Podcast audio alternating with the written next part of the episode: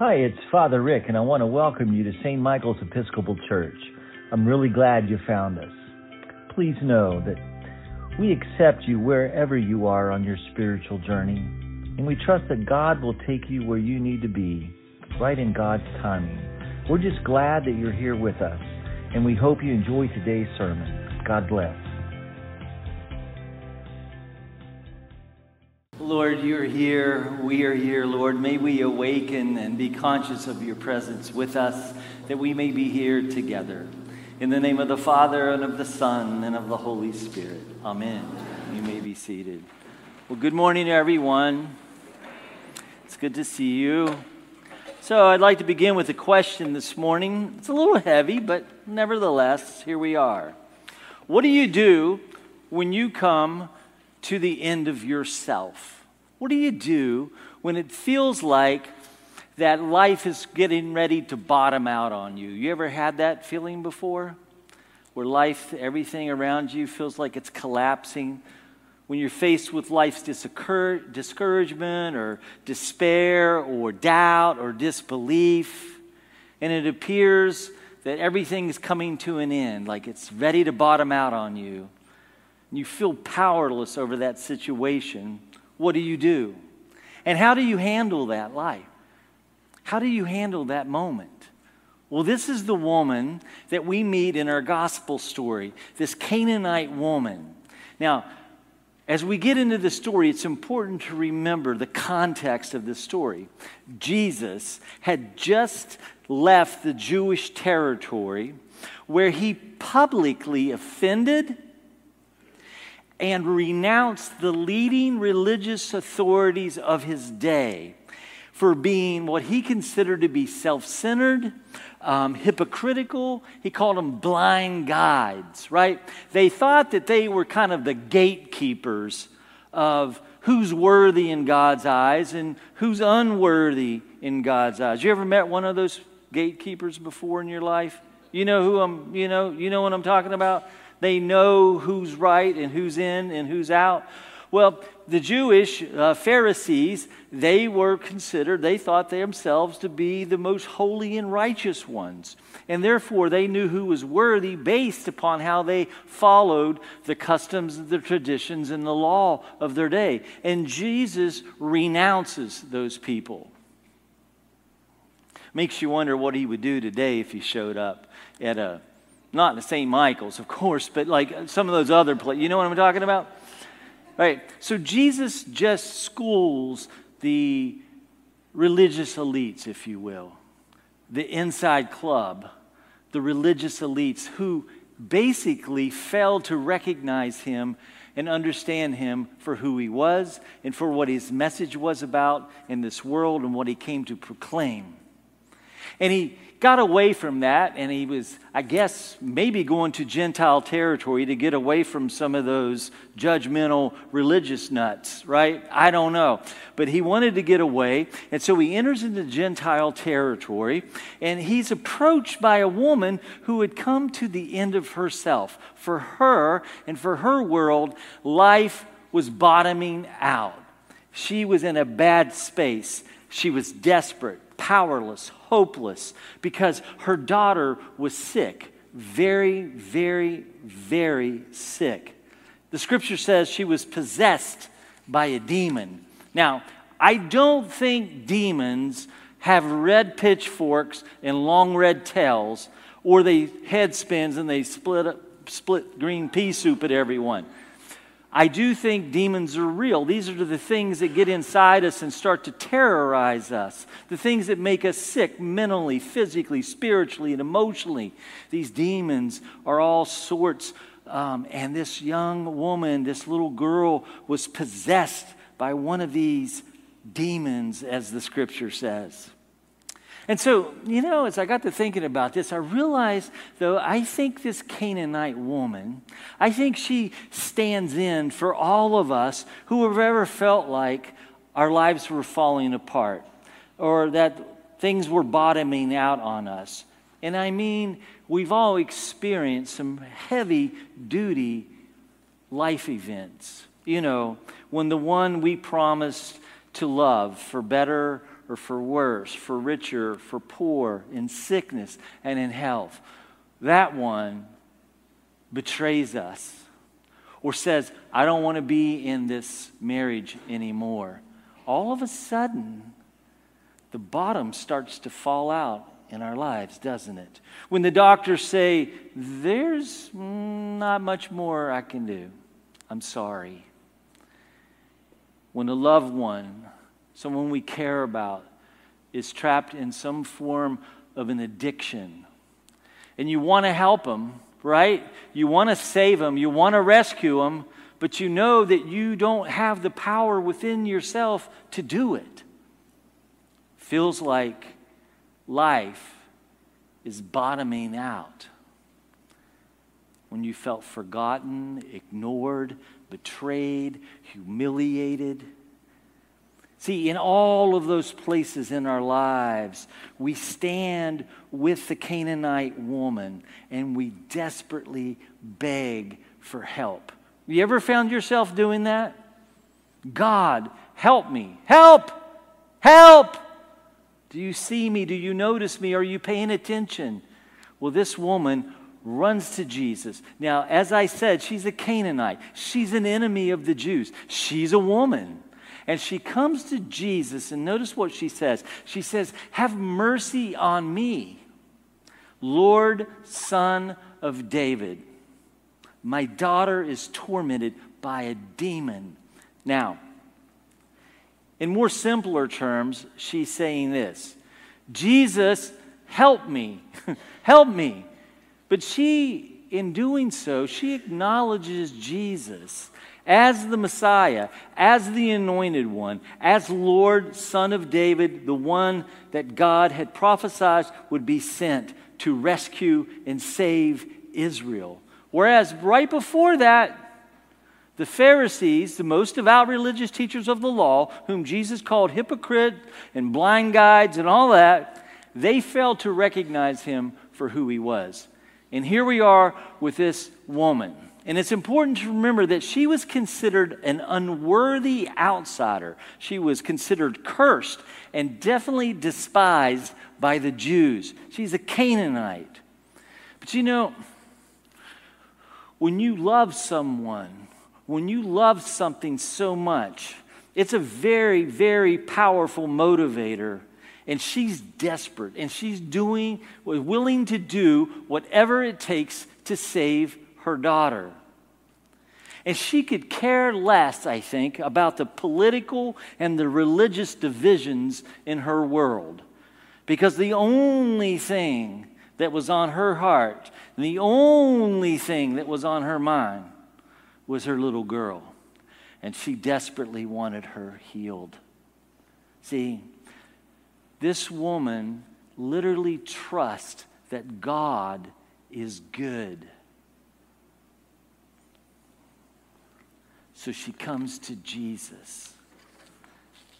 She humbles herself. She, you could say, embarrasses herself. And she pleads for help from a Jew from a Jew. They hated each other because she will do whatever it takes because her need is so great. You ever felt like that? You know, we we're we we got a pretty, you know, fluent culture as Americans for the most part, you know? I, I don't often find myself in a place like that where I, in and of myself, that I feel like I'm hitting bottom, you know? But those times do happen and they come to us. And what happens if, when that does, you feel like you're one of the outsiders? You know what I mean? Like you don't follow the church customs. And the church, thank you. You don't follow the church traditions, you know, or the religion of the day, the religion of your family, or you feel like an outsider toward God or even Christianity because you're not really sure what that even means. Because sometimes your experience of that might have been like those people that Jesus called blind guides and hypocrites, right? And they're judgmental, like they were the gatekeepers of God's love and mercy and grace. And so you're like, I may, am I unworthy to even approach God? But the bottom's, bottom's falling out, and you're desperate, and you need God's help. And if that's the case, welcome to St. Michael's. We accept you wherever you are on your journey, and we trust that God will take you where God wants you in God's timing because you're loved with a love that you didn't earn, and it's a love that you can never lose. So if you find yourself in that place, know that you are in the right place this morning. See, a few years ago, I was having lunch with one of my friends, and she, she asked me, Rick, why is it that people only seem to come to Jesus when their, when their lives are in trouble? I told her, well, that's where God meets us. You know, it's, it's difficult to humble ourselves and admit that we're not in control. But when life happens and the bottom falls out and we feel like our lives are falling apart, guess what goes with that? Our ego and our pride. It just does. And it's only when we come to the end of ourselves, I explained to her, and we face, admit the reality of our powerlessness, that we're not really in control, and our inability to manage life on our terms and in our way, and admit our need for God, and we turn our lives over to God, that that's where God will help us and can help us. It's there that we discover the goodness and the mercy and the grace of God. God doesn't need us to hit bottom, God doesn't need our lives to fall apart. Unfortunately, it seems to be a human condition for some reason or another that we kind of wait till our lives unravel until we really realize, oh, they're really unraveled, right? And so the Canaanite woman comes to Jesus like that. She's unraveled. She comes to Jesus like a beggar, right? And here's something that I really found interesting in this gospel. So, this woman, she recognizes Jesus for who he is. Yes, she's an outsider. Yes, she's a Canaanite. Yes, she's an enemy to the Jews. Yes, she's a woman. Shouldn't even be talking to him. But she opens her heart and soul to him. And what does Jesus do? But Jesus did not answer her at all. That's what it says. Was he ignoring her?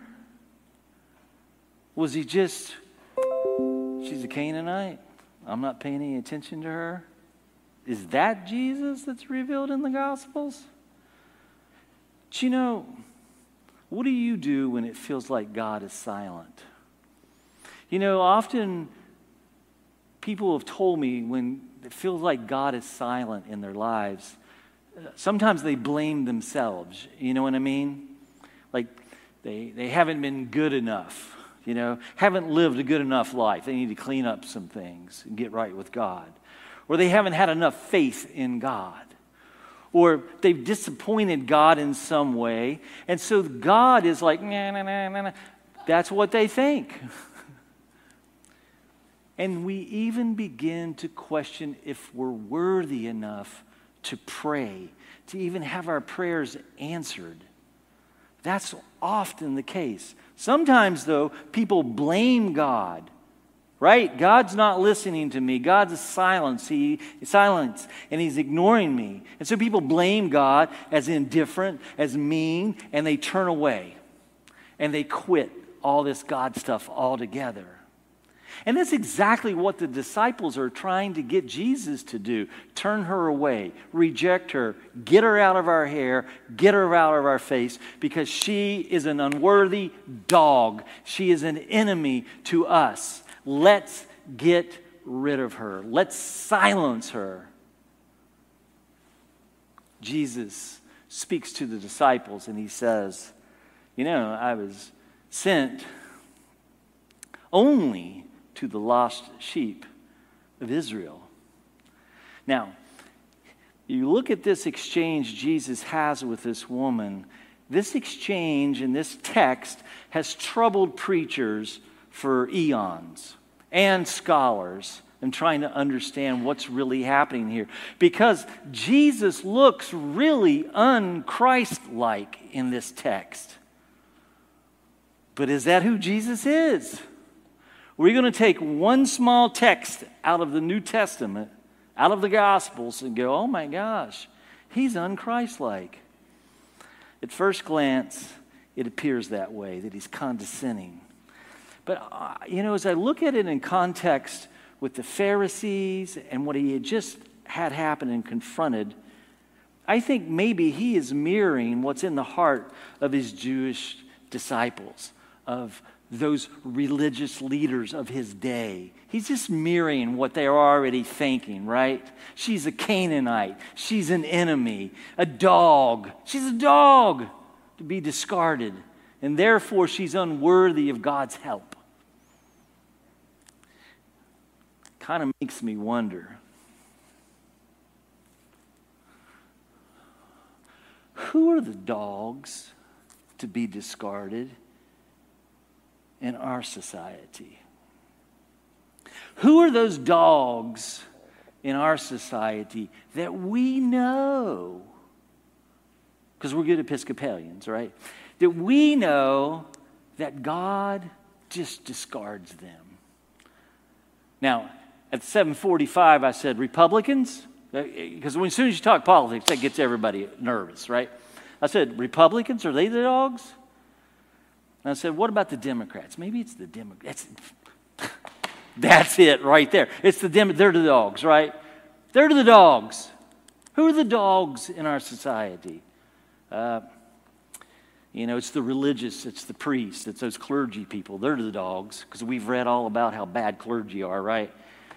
Um, it's the Hispanics, it's the Koreans, it's the um, the blacks, it's the Jews, it's these. Who are the dogs? The gay, the straight, the what? Who are the dogs? Do y'all have any dogs? Makes me wonder. Maybe I'm the dog. Maybe I'm the real unworthy one. Maybe I'm the enemy of God, right? Well, it can't be. I got a plastic collar and a nice stole. I'm like, I'm on his side, man. Who are the dogs our society deems unworthy? Now, this woman, she could have gone home. She could have argued or asked why. Why are you saying that? But she didn't. It's funny. This woman, an enemy of the Jews, a Canaanite, a woman, an outsider, a dog, she wasn't offended. You know who were offended? The people Jesus had encountered before he encountered her, those religious elites. They were really offended when Jesus called them hypocrites and blind guides. She wasn't offended. You know what she did? She came closer to Jesus. That's beautiful. She drew closer to Jesus and she knelt before him, which indicates an act of worship, right? And she said this Lord, help me. Help me. See, she wasn't trusting in her own goodness. She wasn't trusting in her own righteousness. She wasn't trusting in her own worthiness to approach God. She was trusting that God's goodness and mercy is stronger than her own. She was trusting that He is who He claims to be and that God is indeed good and merciful. So she and Jesus exchange these words about dogs and crumbs and worthiness, right? And she says, even dogs eat the crumbs that fall from their master's table. She doesn't ask for the children's bread in this story. You know whose bread she wants? You know whose crumbs she wants? The master's.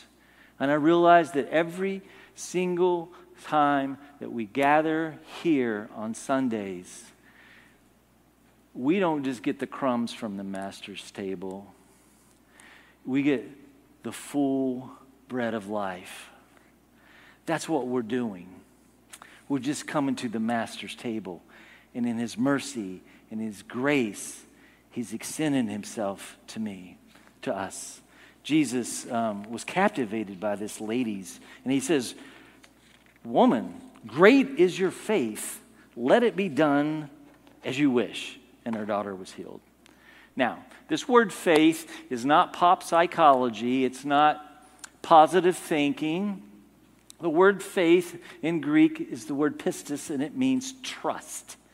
She entrusted herself, not to her goodness, not to her righteousness, not to her worthiness. She entrusted herself to God's goodness, God's mercy, and God's righteousness, right? You imagine being one of the disciples listening to Jesus' exchange with this woman about worthiness, of who's qualified for God's help and who's in and who's out. And imagine having your traditional views of worthiness completely dismantled by Jesus and his grace and his love. Because that's exactly what Jesus did. Jesus' righteousness exceeds all bounds of tradition and law and religion. It moves beyond words and into action, right?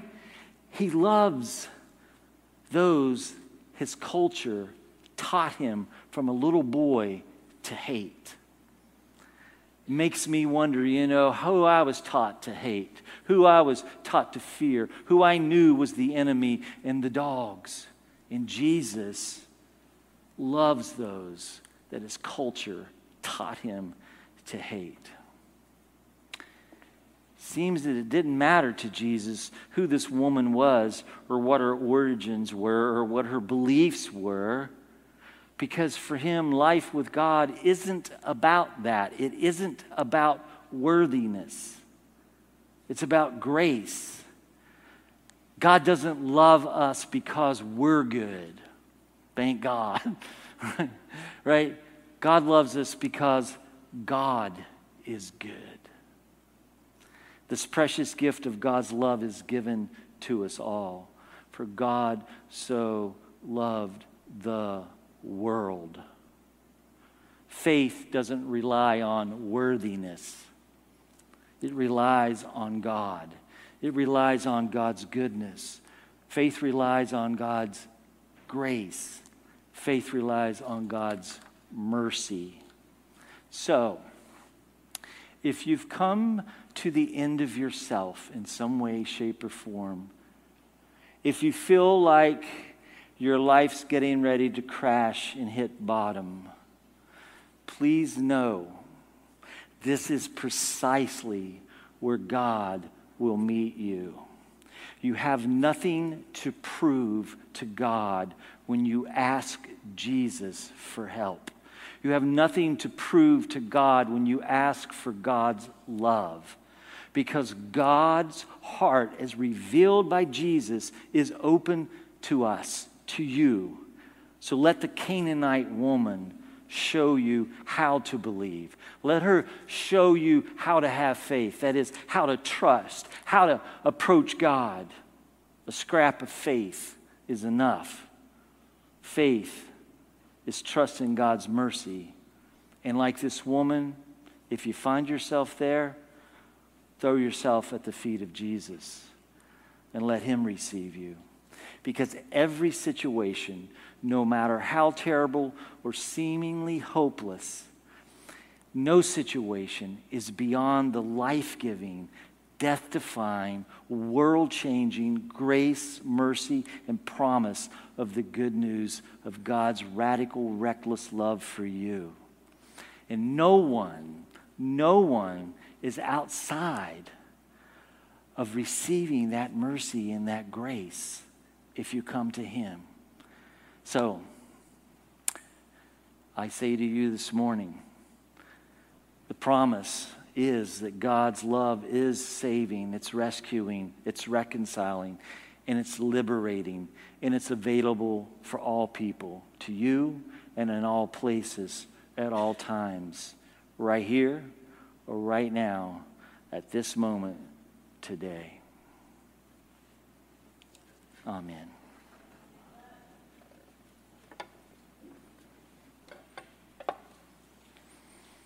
That's why it's called good news. Thanks for listening. If you like today's message, please subscribe to our podcast and be sure to tell your friends. You may also check us out on YouTube at youtube.com backslash St. Michael's Orlando. Until next time, remember, God loves you with a love you did not earn, and therefore you can never lose.